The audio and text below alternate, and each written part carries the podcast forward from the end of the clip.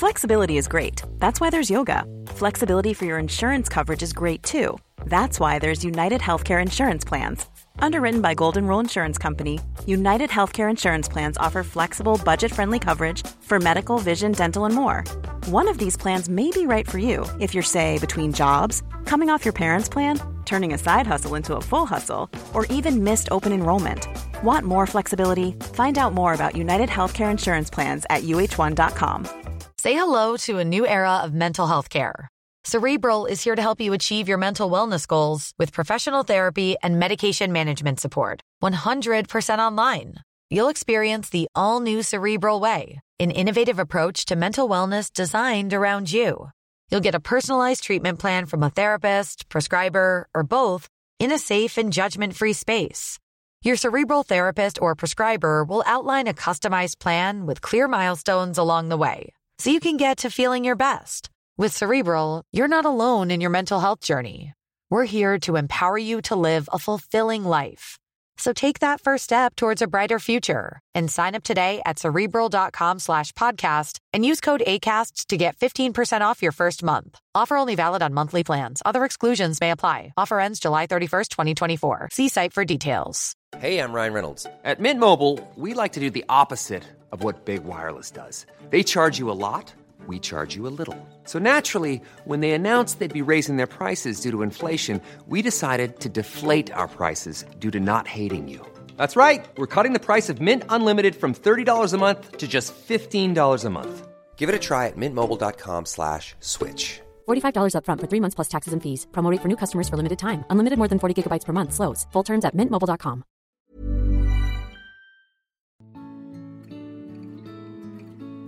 Välkommen tillbaka till podcasten Utan dig med mig Alexandra. Och med mig, Emily.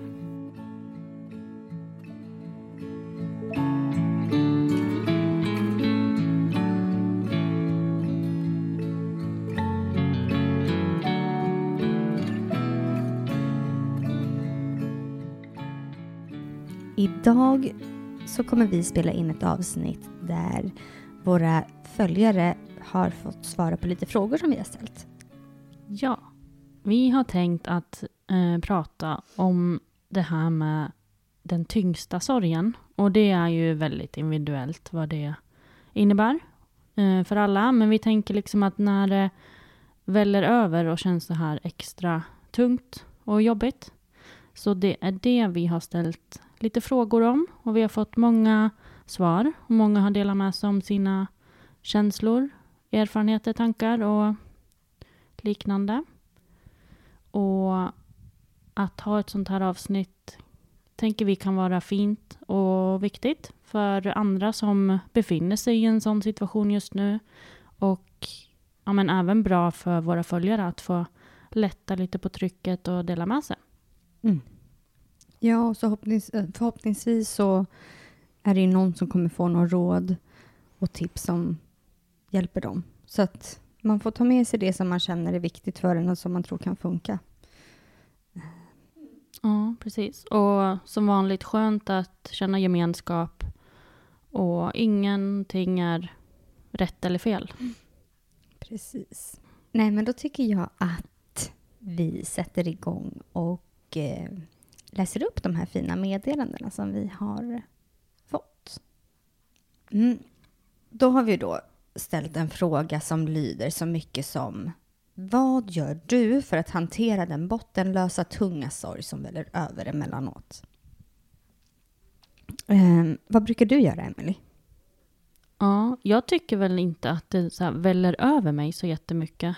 Eh, eller så jätteofta. Eh, däremot så kanske jag typ vill att det ska göra det ibland. Så det är snarare att jag typ gör saker för att jag nästan ska hamna lite där. Och då kanske jag gör saker som att kolla på speciella bilder, lyssna på någon speciell låt eller liknande. Och det tycker jag är skönt att liksom ja, men lägga mig där i sängen och typ vara super, super, super ledsen ett tag. Och ja, men nästan göra en speciell tid för det liksom. Mm. Och det är väl också ett sätt att kanske hantera det eller släppa lite på tryck eller någonting sånt. Mm. Men sen är det väl klart att ja, men, speciella situationer kan hända att det känns för jävligt och extra tungt. Men kanske inte så att jag typ inte kan andas som det kanske kändes mer i början när man hamnar i sådana situationer.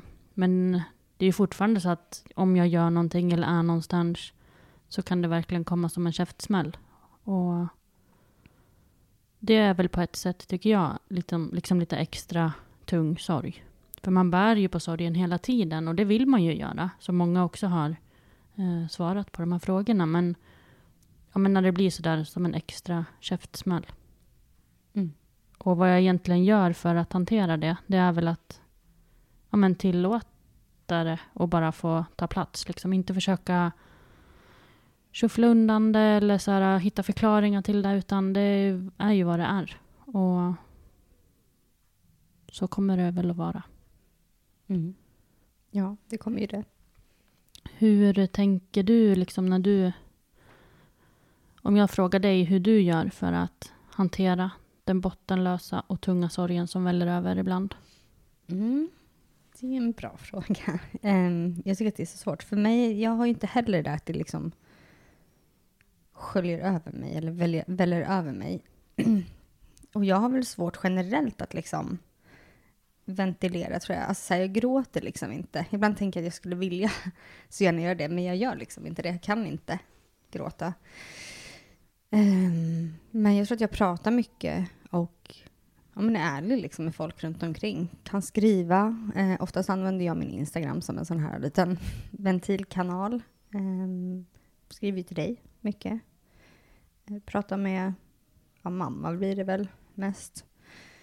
Men bara så här att typ känna att man faktiskt har rätt att klaga och gnälla. För att man har rätt till det. Det är förjävligt, det är orättvist, det är skit liksom. Och det är okej att känna så. För det är ju så. Mm.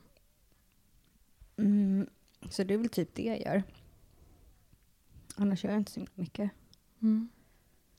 Ska vi läsa upp lite svar som vi har fått på just Mm. den här frågan? Mm. Och det första svaret vi fick där då är en person som delar med sig och skriver så här. Eh, Jag går till mormors grav och sitter där och pratar.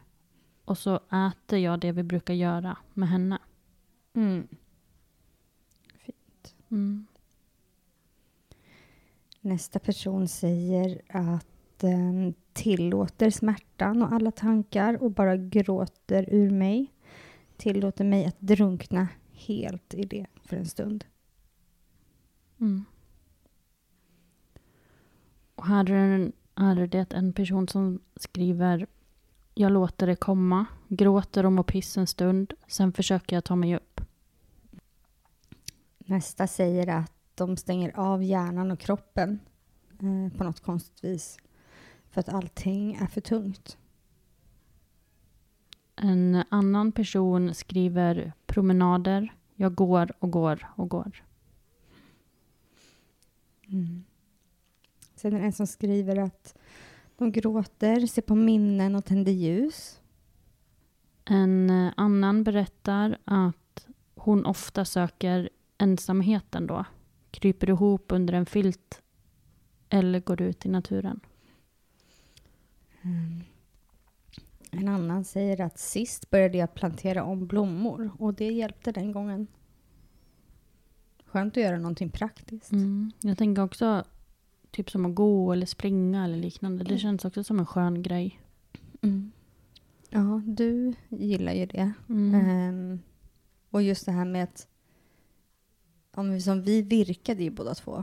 Vi har nämnt det någon gång tidigare att det var så här skönt för att då framförallt när man virkade saker där man kanske behövde sitta och räkna så blev det att man behövde ju tänka på vad man gjorde och in, då kunde man inte tänka på något annat liksom. Mm.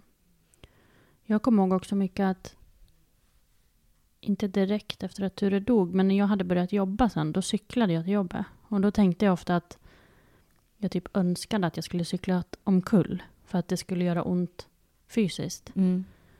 Och lite så blir det ju nästan också med typ att träna. Alltså att det känns fysiskt. Så det, Exakt. ja, jag förstår att det kan kännas som ett hjälpmedel för många. Mm. Och det är faktiskt nästa person säger det, att träna är för mig den enda lösningen. Mm. En eh, annan person svarar så här. Ligga och gråta i sängen för att ventilera samt promenera till minneslunden. Mm. Och nästa kör bil. Långt och länge, bara kör. Här är en annan som berättar att hon gråter, pratar om våran förstfödde son, tänder ljus, går till graven och sitter en stund. Mm. Och nästa person säger också gråter. Spelar musiken jag förknippar med den jag saknar och sen tänder jag ett ljus. Nästa person skriver också först och främst gråter, låter det välla ur. Ibland måste det bara ut för att man ska kunna andas igen. Nästa säger att hon tycker om att vara i trädgården. Och att när hon ser fjärilar eller en humla och känner solens strålar så känns hennes barn nära. Och sen har vi fått ett svar där en person skriver att hon tillåter sig att gråta. Och sen har hon ett behov av att uttrycka sin sorg i ord, helst i skrift. Mm. Ja, så om vi sammanfattar det lite. Det man gör för att hantera den bottenlösa sorgen som väller över emellanåt är främst att gråta mycket och tillåta sig själv att känna sina känslor. Man vill göra någonting praktiskt. Man vill komma ut och röra på sig. Eh, byta miljö. Mm, tända ljus. Mm. Mm, jättemånga fina svar. Verkligen. Och man märker också att många hanterar det på väldigt liknande sätt. Nästa fråga som vi ställde var Uppstår den sorgen när du gör någonting speciellt? Och då alltså den här bottenlösa, tunga, tunga sorgen. Hur är det för dig Alexandra? Känner du att, eh, att om du gör någonting speciellt så kan den här tungaste sorgen dyka upp liksom? Nej, det skulle jag inte säga. Jag tror att det är mer att det kan liksom triggas av, inte att jag gör liksom, alltså att jag gör någonting och så kommer den, utan mer att jag ser saker. Det kanske är att man gör saker, men alltså så här, jag kan tycka typ att se syskon, alltså barn, och som är i den åldern som eh, Sally skulle ha varit nu, blir ju sånt påverkar mig Mm. mycket. Liksom. Och framförallt när det handlar om ja, men en flicka som är i den åldern. Eller att man har lika många barn som jag har. Fast jag saknar ju att liksom, när man kan se då fyra barn i ungefär samma ålder och sådär. Det kan jag tycka är jobbigt. Mm. Själv då? Ja, jag tänkte lite här nu medan jag lyssnade på dig och jag tror nog att om jag gör någonting så är det nog att liksom när jag håller på med Tures grejer, alltså om jag skulle börja sortera hans kläder eller någonting sånt. Ja men lika nu har vi börjat plocka bort ganska mycket så här bebisleksaker som Ester har haft, som då Ture hade först. Och det känns liksom jobbigt och tungt. Ja. Det blir så tydligt. Det blir någon fysisk sak att ta i Mm. som inte... När det inte blev som det blev. Liksom. Mm, exakt. Men vi läser upp svar som vi också har fått på Mm. den frågan då. Om den här bottenlösa sorgen uppstår när man gör någonting speciellt. Mm. Och det är väl ja, vissa då som säger att eh, nej, den kommer bara från ingenstans, när som helst. Eh, och att det till och med kan bli som en chock igen. Att det liksom är sant. Att det som har hänt har hänt. En annan person svarar att det inte är lika mycket längre. Men det kan vara när man ser på bilder eller tänker på honom. Mm. Och det är, det är flera som har sagt det. Mm. Ehm. Ja, sen är det ju någon här som säger att det är oftast på kvällar och helger. Eh, och någon annan som säger att det är när man är ensam. Sen är det flera som har skrivit just det. Eh, som du också sa Alexandra, att ja, men, när man tittar på filmer och bilder.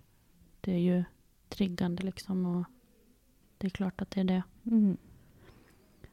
Men många säger också att det kan komma när som helst. Eh, det är när man gör allt möjligt varje dag. är det Mm. vissa som skriver. En person berättar att, eh, ja, men att det kan komma när som helst, men ofta när hon kör bil. Mm.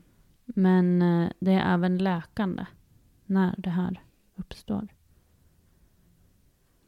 Det är en mamma också som berättar här att det ofta uppstår när hon vistas i miljöer där hon ja, är och där hennes son gillade att vara. Ja, många liknande upplevelser där också. Mm. Och det är ju saker som inte går att undvika. Mm. Och man vill ju på ett sätt inte det heller. Nej. Nej, precis. Jobbigt bara när det kommer sådär från ingenstans. Mm. Så, för då vet man inte heller hur man ska kunna parera det. För att det... Ja. Den bara kommer liksom. Mm. Mm. Nästa fråga är... Hur känns det att befinna sig i den här tunga sorgen och hur känns det efteråt? De flesta säger att det är väldigt jobbigt, tungt, tufft. Så är det en som säger så här. Det gör mänskligt ont. Hela ens inre och yttre skriker efter sitt barn. Efteråt känner man sig lättare. För mig är det som att min tryckkokare blir överfull. Gör ont, men samtidigt skönt att känna. Mm. En annan svarar så här. På ett sätt gillar jag det, för jag vet att han inte kommer tillbaka. Men i sorgen känner jag ju närmare honom och kan minnas. Sorg för mig är inte bara dåligt, utan också fint. En annan säger att det känns bara bottenlöst och meningslöst. Och att man blir väldigt trött efteråt. Sen har vi fått ett svar där en mamma skriver Det gör ont i bröstet. Det känns som att jag inte ska överleva. Men så gör man det ändå. Efteråt känns det lättare. Som att jag lyfte på en tryckkokare som behövde lyftas på. Nästa säger att det gör ont och det är smärtsamt just i stunden. Men att det är lite lättare och mjukare inuti efteråt. Och det är nästan precis lika som nästa svar lyder. För där har en person skrivit smärtsamt, overkligt och fruktansvärt. Känns som om man går sönder. Och efteråt blir man trött. Och det är vad nästa person också säger, att jag känner trötthet efteråt. Och sen så är det en person som säger på något sätt skönt. Är aldrig så nära den jag förlorat som när jag känner stor sorg. Mm. Det kommer jag ihåg när en av våra, bland de första poddgästerna vi hade pratade om i sitt avsnitt. För det var ju verkligen sant. Att det blir ju på ett sätt som att man känner sig närmare sitt barn då. Mm. Mm. Och det är väldigt fint. Men också för jävligt, alltså att det ska vara så. Mm. För man vill, det, man vill ju ingenting hellre än att bara få ha sitt barn i sin famn. Det tycker jag är... Mm. Och vår sista fråga löd så här. Vill du stundtals vara i den tunga sorgen och kan du på något sätt framkalla den?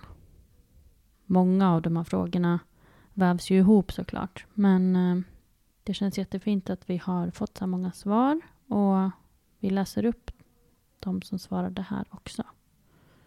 Och då är första svaret så här. Ja, jag bara tänker på honom och saker som får fram det. Stanna där ett tag. Mm. Och nästa säger att, ja, svarar ibland, att man vill vara i den här sorgen ibland. Sen är det en person som beskriver det som jobbigt, fint och tröttsamt. Och sen så är det en som säger att jag kan framkalla genom att kolla på bilder och sms. Ibland vill jag bara vara där för att kunna minnas. Och nästa person svarar så här. Ja, jag tror man måste det. Alltså att vara i, ja, i den känslan ett tag. Mm. Jag kan framkalla den genom att se på videos på min son. Mm. Och sen så är det en som säger att det känns naturligt att vara i den. Bara man går till minneslunden framkommer den. Och här är nästa svar. Ibland känns det som att den behövs. Men jag kan inte tvinga fram det. Och nästa säger att ibland behöver man få vara i sorgen. Räcker att minnas eller titta på bilder så kommer den. Och nästa person svarar så här. Jag kan framkalla den genom musik och se på film eller bilder. Jag vill känna den tunga sorgen. Och sen så är det en som säger att hon kan framkalla den när som helst genom att tänka på något minne.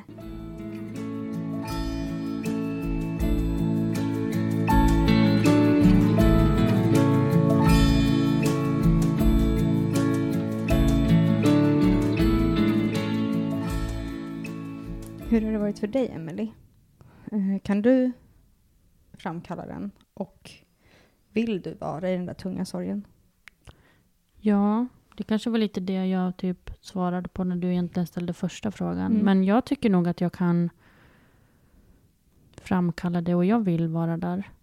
Eh, Men det är väl liksom om jag nu typ kollar på speciella bilder eller videosar eller ja men, håller på med Tures grejer.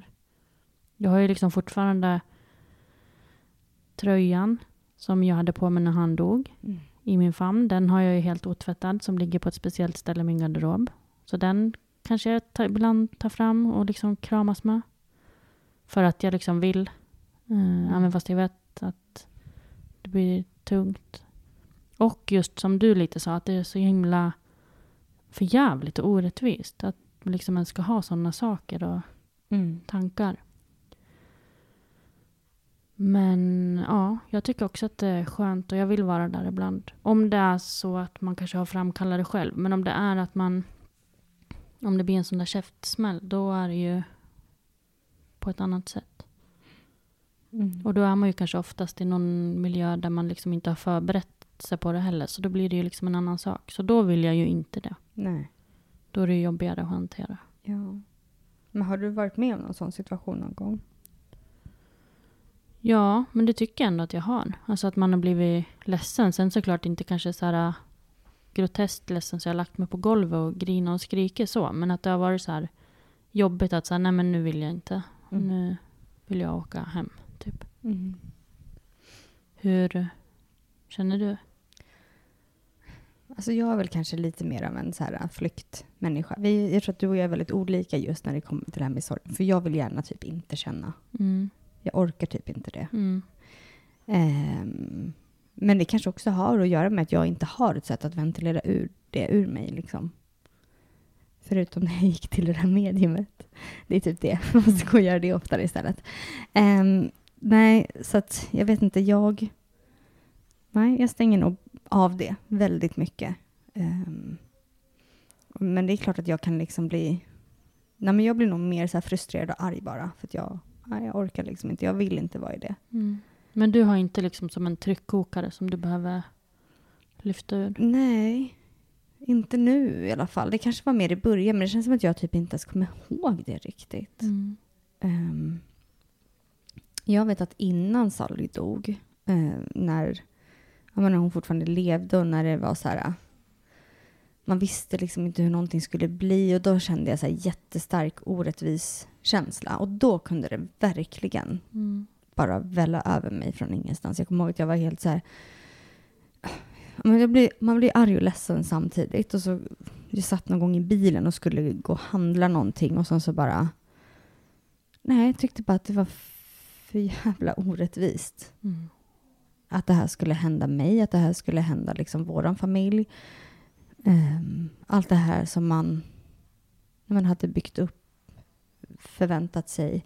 Det var ju bara raserat. Och hon levde ju fortfarande, men jag kände att jag kommer aldrig få leva det liv som jag Mm. ville, som jag föreställde mig. Mm. Så det var mycket sådana saker tror jag som välde över mig. Mm. Ehm, och sen så har ju vi också pratat ganska mycket om det här med att för mig när Sally dog så blev det ändå en ganska stor lättnad. Så att just själva den grejen kanske inte så, alltså jag sörjer, jag sörjer att hon är ledsen, alltså jag, jag sörjer att hon är död, jag är ledsen över att hon inte finns. Men det är ju mer för att ja, allt det som man förväntade sig inte blev. Ehm, för att jag hade aldrig med gott samvete kunna ha henne i det skick som hon var för att jag visste att hon mådde så dåligt. Mm. Så det blir dubbla känslor liksom. Mm.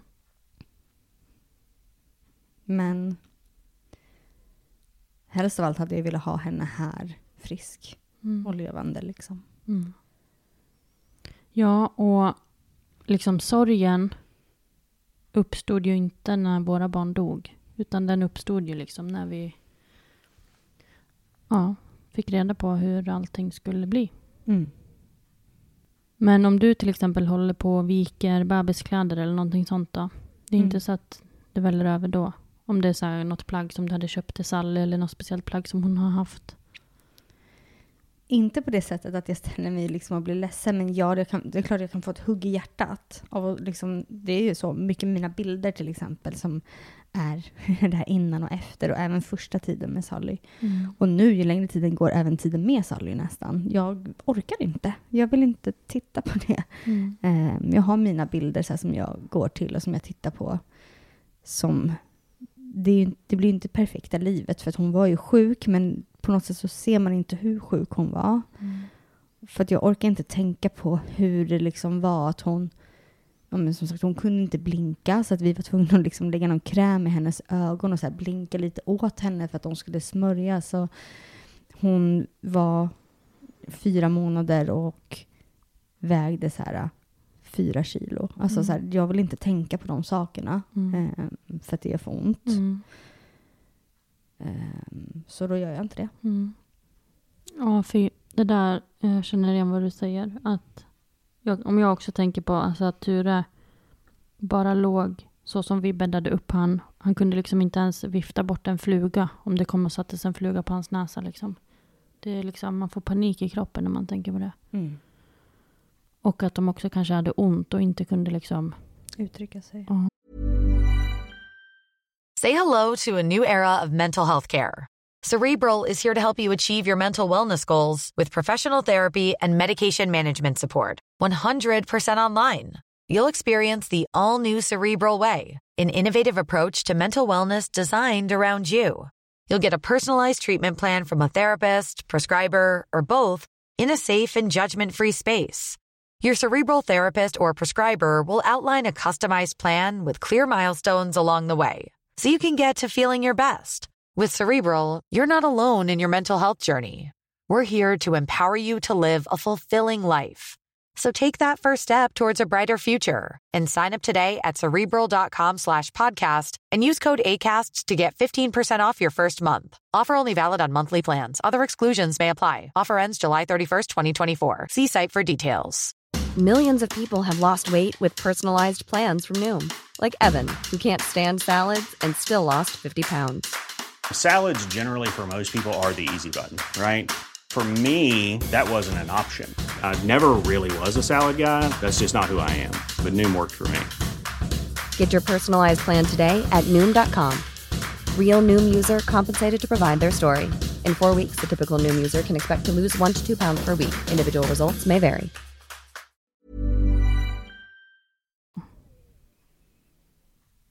Det är så fruktansvärt. Ja.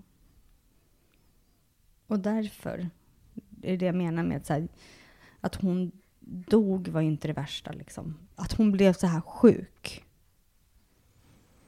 Det är Mm. det värsta. Mm. Att eh, Nikolas lilla syster dog. Mm. Att känslan av att det har satt spår i honom är jättejobbig. Mm. Orättvist att det är så här, varför händer det oss?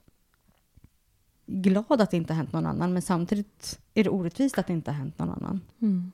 Typ så. Fast Mm. vi är ju väldigt många. Men just när jag tänker på min närmsta krets som jag då hade innan jag har träffat så många fantastiska människor innan jag träffade dig liksom. Mm. Så är det så här, jag vill inte att det ska hända dem någonting, så det är ingen som får tro det. Men den här känslan av, av orättvisa sitter ju ändå i kroppen. Mm. Ja, och lika så kan man ju också tänka att det finns folk som inte ens vill ha sina barn. Och Mm. Ja, jag kommer ihåg det så här när... När vi visste typ att Sally skulle dö, då var jag så här, nej men alltså jag måste typ så här adoptera ett barn som är typ lika gammal som hon skulle vara. En flicka. Bara för att så här... Så här jätte, men du vet så här chocken bara, man får så här konstiga tankar och så blir det så här, nej men jag måste göra det här för att det typ blir lite bra igen Mm. då. Men var inte du typ inne på att man kanske kunde klona och så också? Jo, gud. Det hade jag också velat göra. Hade du fortfarande velat det? Både ja och nej tror jag. Mm. Alltså det, jag fattar ju, det kommer ju aldrig bli Sally och jag har ju fått barn efteråt och sådär. Så att det här med just kloningen och sånt, det är ju så här, det blir lite förstört av att hon, det blir inte rätt i ordningen.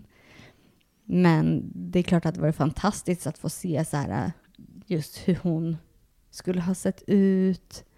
Jag vet inte hur mycket som sitter i generna gällande, alltså i DNA gällande eh, hur man är som person. Men om det nu gick så hade det också varit så jättekul att få se. Men det, blir ju, det är ju inte Sally liksom, såklart. Men ja, det är klart att tanken... Nej, tanken finns inte där, jag skulle inte göra det. Men det, alltså, tanken på att det skulle vara fint och häftigt att få uppleva henne så som hon skulle Mm. ha varit inom situationstecken. Mm. För du, vi har ju pratat om det, för att du sa så här, jag kommer inte göra det för att det sitter ju liksom Tures DNA i generna. Det är ju är en, muta, en mutation där ju. Mm. Eller ja, Mm.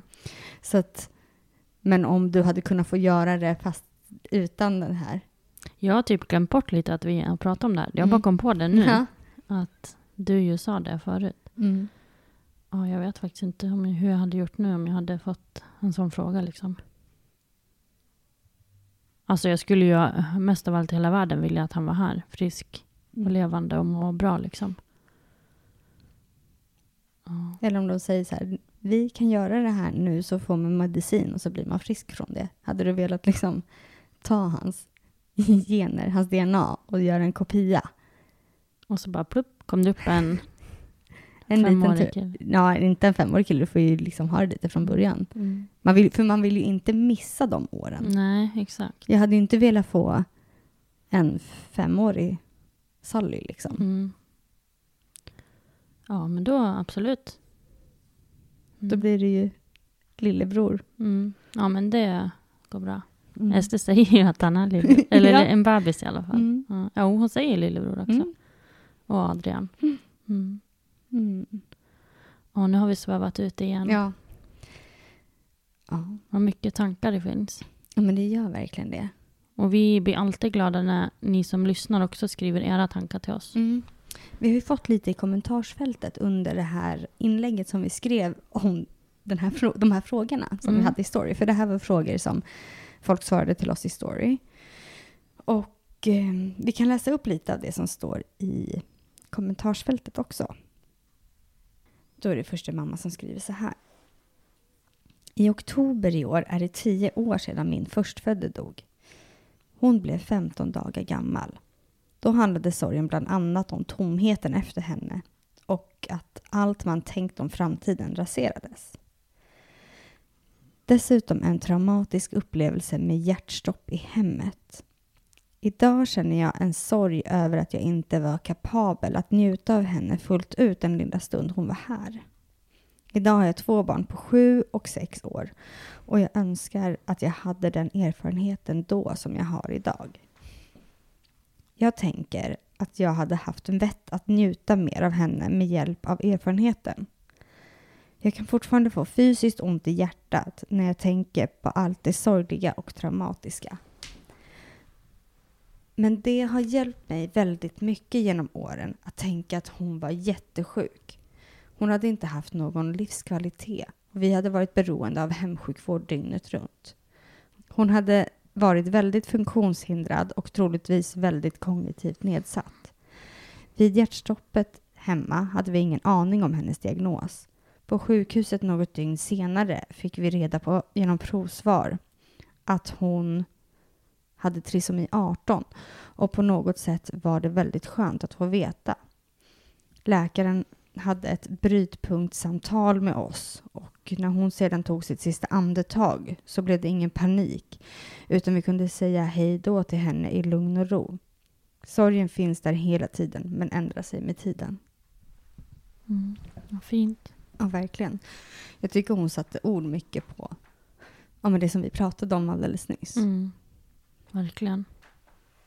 Vad skönt det är att ändå liksom höra och läsa om folk som känner lika. Mm. Eh, En annan eh, skriver så här. Det som gör mest ont i mig är att vi inte visste att mamma var så sjuk som hon var. Det visste hon inte själv heller. Hur trött hon måste ha varit och de trodde hon var deprimerad. Hon hade tumör i hjärnan som ledde till, ledde till tre blödningar som i sin tur ledde till att hon dog. Sorgen kommer oftast när jag ska natta våran dotter. Främst när jag är ensam med henne. Vi brukade alltid pratas vid innan våran dotter skulle nattas och ibland bad hon Gud som haver och sjung med oss via Facetime. Hörde en låt igår. Stjärnorna, en barnlåt och det var som texten talade från mamma. Vad gör jag? Gråter lite innan ensamhet och sen försöker jag förlita mig på Gud. Är troende, så det är därför. Mm. Ja, och det här med tecken, det är ju faktiskt väldigt fint att få. För mig har min kör varit A och O. Har sjungit i min gospelkör i 26 år och de är som min andra familj. Vi hade körövning dagen efter att mamma gått bort och jag hade ingen kraft att åka dit. Men då ringde det på dörren och utanför stod två av mina körisar. De visste att trots att jag var så ledsen behövde få komma till kören. Kom dit, grät hela övningen i olika famnar hos mina vänner. Tog inte en ton på hela kvällen, men omslöts av kärlek och tröst. Och det är just mina torsdagar som får mig att orka vidare en vecka till. Mamma gick bort den 7 december och trots att hon var gammal och dement så var hon min mamma. Jag tänker på henne mest hela tiden, kan inte ta in att jag aldrig mer ska få krypa in i hennes famn och aldrig mer höra hennes röst. Men är lyckligt lottad som har min kör där. Där man får må som man gör och man behöver aldrig sätta på sig en mask. Vi gråter och skrattar om vartannat och musiken fyller varje cell i min kropp. Så jag klarar denna bottenlösa sorg genom min kör och genom musiken. Vad fint. Mm.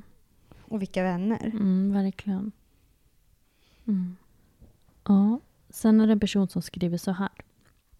Ju fler år som går, nu är det åtta år sedan min man dog, desto starkare blir en annan känsla av sorg. Inte bättre eller enklare, men annorlunda. Den väller fram i hela mig och slår ner mig. När ett minne dyker upp sådär oväntat. Jag försöker vila i sorgen och känslan att det är kärlek, saknad och bevis på att han fanns. Jag har ofta hanterat det genom att gå långt. I början när som helst på dygnet, nätterna och tidiga morgnar. Promenader hjälper mig fortfarande att andas och ta udden av den starkaste av ångesten som är nära min ångest. Jag tycker om att välja att låta sorgen och saknaden finnas. Titta på hans saker, bilder och minnas. Jag har svårt att minnas mycket från vårat liv. Då är bilder fint. Mm. Väldigt viktigt med alla bilder och minnessaker. Ja, men verkligen. Sen har vi fått en kommentar här som lyder så här. Ibland när jag känner mig orolig och är i perioder där jag gärna förnekar så brukar jag åka till hans grav. Där känns storyn stor, men lugn. Jag kan vaggas i den hos honom. Efter det brukar jag skrika allt vad jag har i bilen på vägen hem. När sorgen känns som panik brukar jag ställa mig i en varm dusch och föreställer mig de största vågorna följa med det varma vattnet ner i golvbrunnen. Mm. Det lät väldigt klokt. Mm. Och här är det en som skriver att min dotter hade så ont innan hon fick somna in. Sorgen tar över och verkar i mig som en skärseld när jag tänker på det. Samtidigt som jag ville ta hennes smärta är det på något sätt skönt ibland när det gör ont. Jag fick även cancer en tid efter att hon gick bort. Hennes smärta hon hade fick mig att kämpa och uthärda allt som jag fick gå igenom med cancern på något sätt. Jag tänkte, hon led så. Nu lider jag och kan förstå hennes smärta. Jag kämpar för henne och hennes lilla bror. Jag kan inte få fler barn som måste finnas för min son. Mm. Fint. Men också så himla orättvist. Som att man inte redan har varit med om så mycket. Ja, verkligen. Men kan du typ tänka att har jag klarat av det där så klarar jag av det här? Om du typ gör någonting jobbigt. Ja, ja det har jag tänkt. Absolut. Mm. Eh. Och samtidigt så tänker man typ så här, jag har redan behövt klara av så mycket. Kan inte livet vara lite snällt mot mig nu? Mm. Mm. Så att man kan också samtidigt bli så här extra trött tycker jag. Mm. Men ja, man vet ju att man klarar av allting liksom. Men det känns typ som att man har höjt ribban för vad man klarar av. Och det är också typ lite jobbigt på något sätt. Typ som att saker som man kanske tidigare inte orkade med eller klarade av eller hur man ska säga. Det gör man nu. Mm. För att ingenting kan ju vara värre än när en barn dör liksom. Exakt. Och samtidigt så känns det ibland som att så här, inte någon i min närhet så, men folk runt omkring har lite den uppfattningen om en också. Att så här, men du klarade ju av det där, så du klarar ju vad som helst. Mm. Exakt. Mm. Ja, det har varit jättefint att så många velat dela med sig till oss. Mm. Det betyder verkligen jätte- jättemycket. Ja, och jag tycker själv att det känns liksom befriande och skönt att läsa att andra liksom tänker och känner lika som en själv. Mm. Så jag hoppas att fler som lyssnar nu också kan få den känslan. Ja, men verkligen.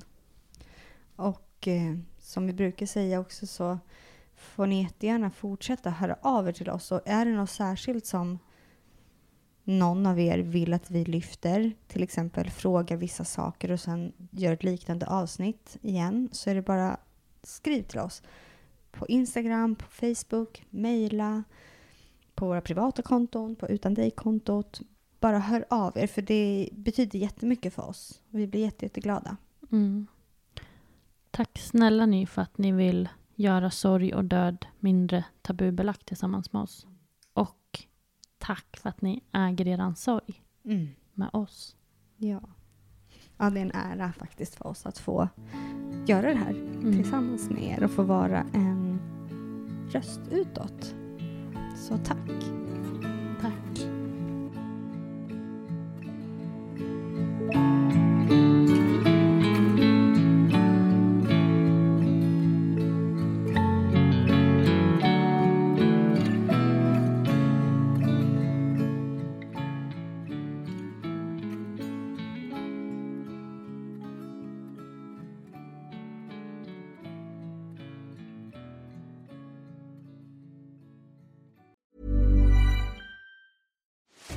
Are you ready to enhance your future in tech? Then it's time to make your move to the UK, the nation that has more tech unicorns than France, Germany, and Sweden combined. The nation that was third in the world to have a $1 trillion tech sector valuation. The nation where great talent comes together. Visit gov.uk forward slash great talent to see how you can work, live, and move to the UK. Botox Cosmetic, out of botulinum toxin A, FDA approved for over 20 years. So, talk to your specialist to see if Botox Cosmetic is right for you. For full prescribing information, including boxed warning, visit BotoxCosmetic.com or call 877-351-0300. Remember to ask for Botox Cosmetic by name. To see for yourself and learn more, visit BotoxCosmetic.com. That's BotoxCosmetic.com.